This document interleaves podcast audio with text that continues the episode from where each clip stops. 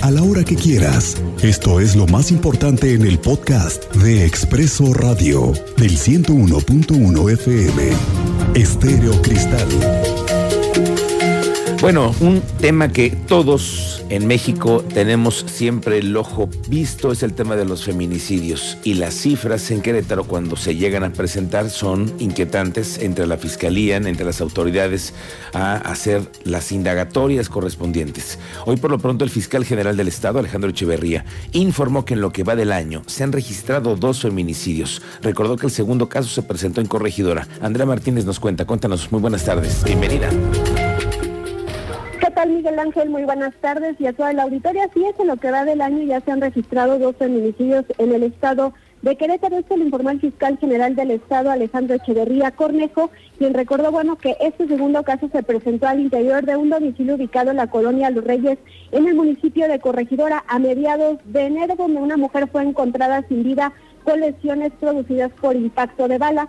Respecto a este caso, reportó que ya se tiene una línea clara de investigación y que pronto este feminicidio será esclarecido. Escuchemos al fiscal general del Estado. No voy a dar muchos avances sobre la investigación.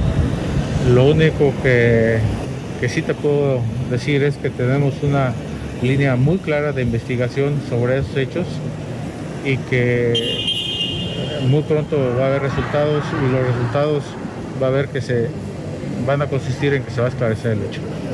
Este sería el segundo.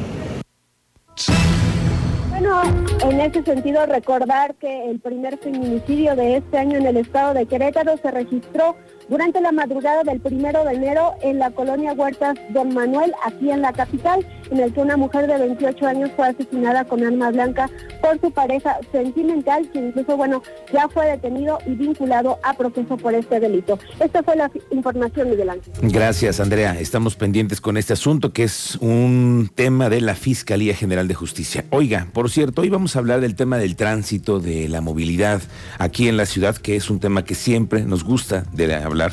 Hoy viene el vocero del Observatorio Ciudadano de Movilidad para hablar de todo el tema de cómo pacificarnos un poco en las calles, porque también es esa, ¿no? Cómo de pronto te encuentras con gente al volante agresivamente y que dices, oye, espérame, pásale, pon la direccional, saca la mano, ¿no? Sí, o sea, todavía la vas, la vas regando, digamos, y todavía te cruces y, te, molestas. y te pones bravo, ¿no? Te pones bravo. Entonces, hoy vamos a platicar de esta cultura que debemos todos tener y permear entre nosotros. Hoy vamos a platicar con el vocero del Observatorio Ciudadano de Movilidad. Vamos a la Cámara de Diputados porque están hoy comenzando, pues las primeras charlas que tienen los legisladores con los interesados en ser defensores o defensoras de, la, de Derechos Humanos. Y por lo pronto, Iván González tiene el reporte. ¿Cómo estás, Iván? Muy buenas tardes. Miguel Ángel, buenas tardes. Como bien nos señalas, este viernes 4 de febrero inició la etapa de entrevistas de los 18 aspirantes a presidir la Defensoría de los Derechos Humanos del Estado de Querétaro, iniciando con la participación la licenciada Rocío Candelaria Trejo Emeterio, quien señaló la necesidad de que el organismo autónomo escuche y atienda a todos los grupos vulnerables, por lo que su proyecto se basa en cuatro ejes internos eh, bueno, uno de ellos el interno, perdón, lograr la transparencia, finanzas sanas, clima laboral favorable, crecer el número de personal para la defensoría de los derechos humanos y esto puede estar más cerca de los cercanos en cada rincón del Estado. También se negó la promoción de los derechos humanos, la capacitación a todas las dependencias públicas para el respeto de los derechos humanos y trabajar con organismos colectivos, colegiados y con la población en general. Y bueno, Miguel Ángel, recordarte que eh, también están realizando en este momento la segunda presentación, que es la maestra Mónica Gabriela González eh, Pasillas, que está, ella inició su intervención hace escasos eh, tres minutos y continuará también el día de hoy el maestro Rogelio Estrada Pacheco a las 17 horas Javier Vidal Uribe Concha estará realizando a las 18 horas, Alberto Rafael Horacio Buendía Madrigal a las 19 horas y Miguel Alvarado cerrará este día las entrevistas a las 20 horas. Gracias.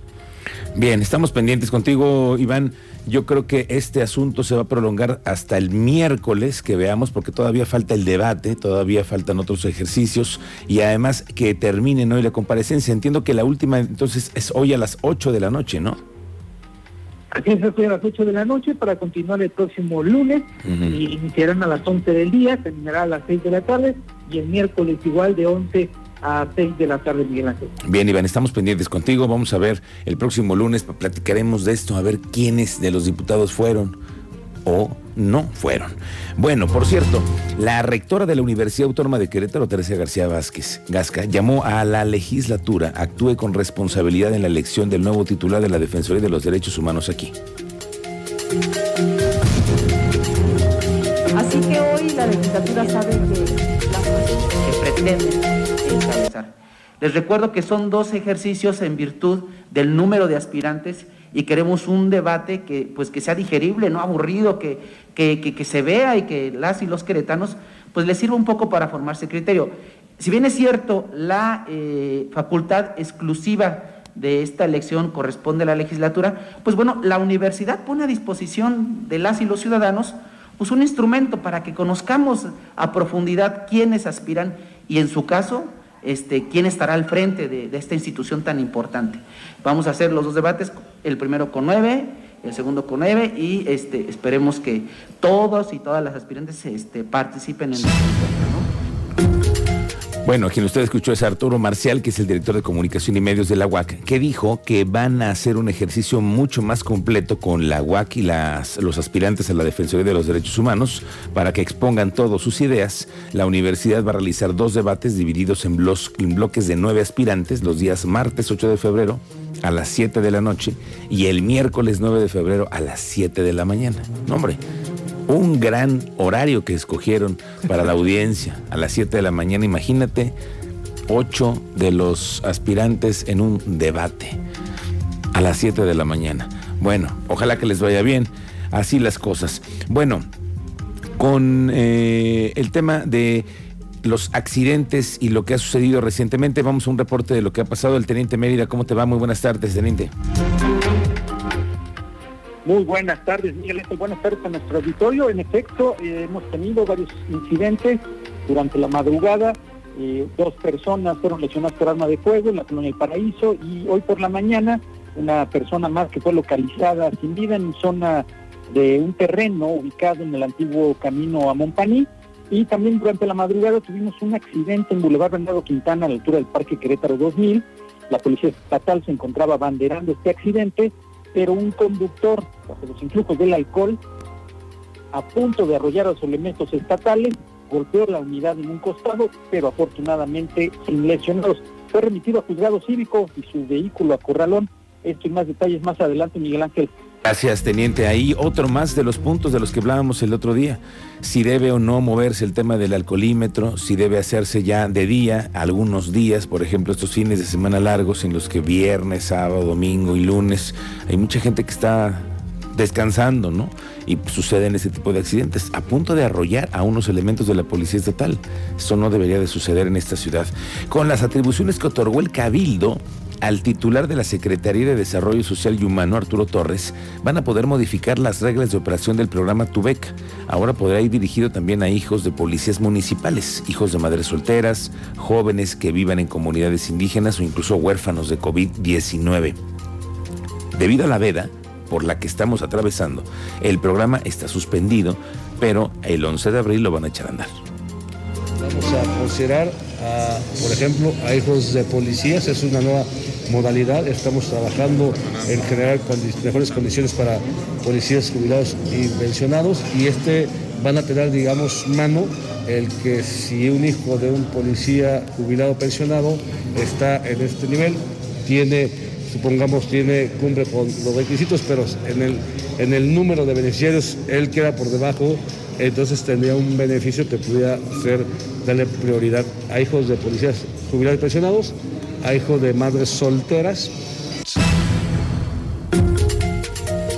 Bueno, mañana viene el presidente de la República, como siempre, como cada 5 de febrero, es eh, un evento en el que están convocados todos los gobernadores del país, estamos convocados ministros, senadores por parte del Senado de la República. Recordemos que este es un edificio, un Teatro de la República, ya es un inmueble del Senado de la República. Por lo pronto se sabe, lo que hemos podido confirmar es que el presidente llega mañana, por la mañana, hay una posibilidad de un encuentro con el gobernador Mauricio Curi, aunque todavía no se ha logrado confirmar. Me dicen que mañana, lo que sí se confirma es que mañana llega el presidente Andrés Manuel López Obrador.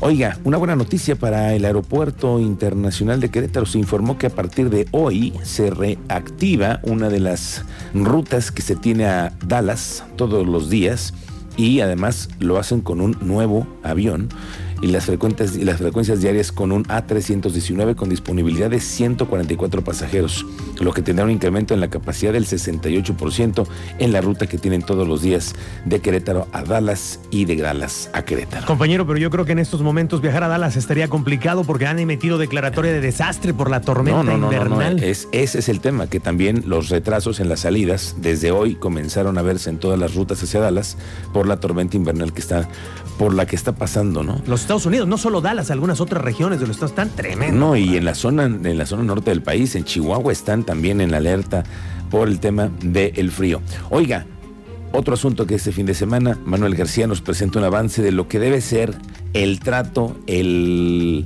todos los días cuando vamos al mercado hay ciertas disposiciones que luego no no, no cumplimos, desde que es cuando te registras, te miden la temperatura, la sanitización de las manos, pero hay reglas.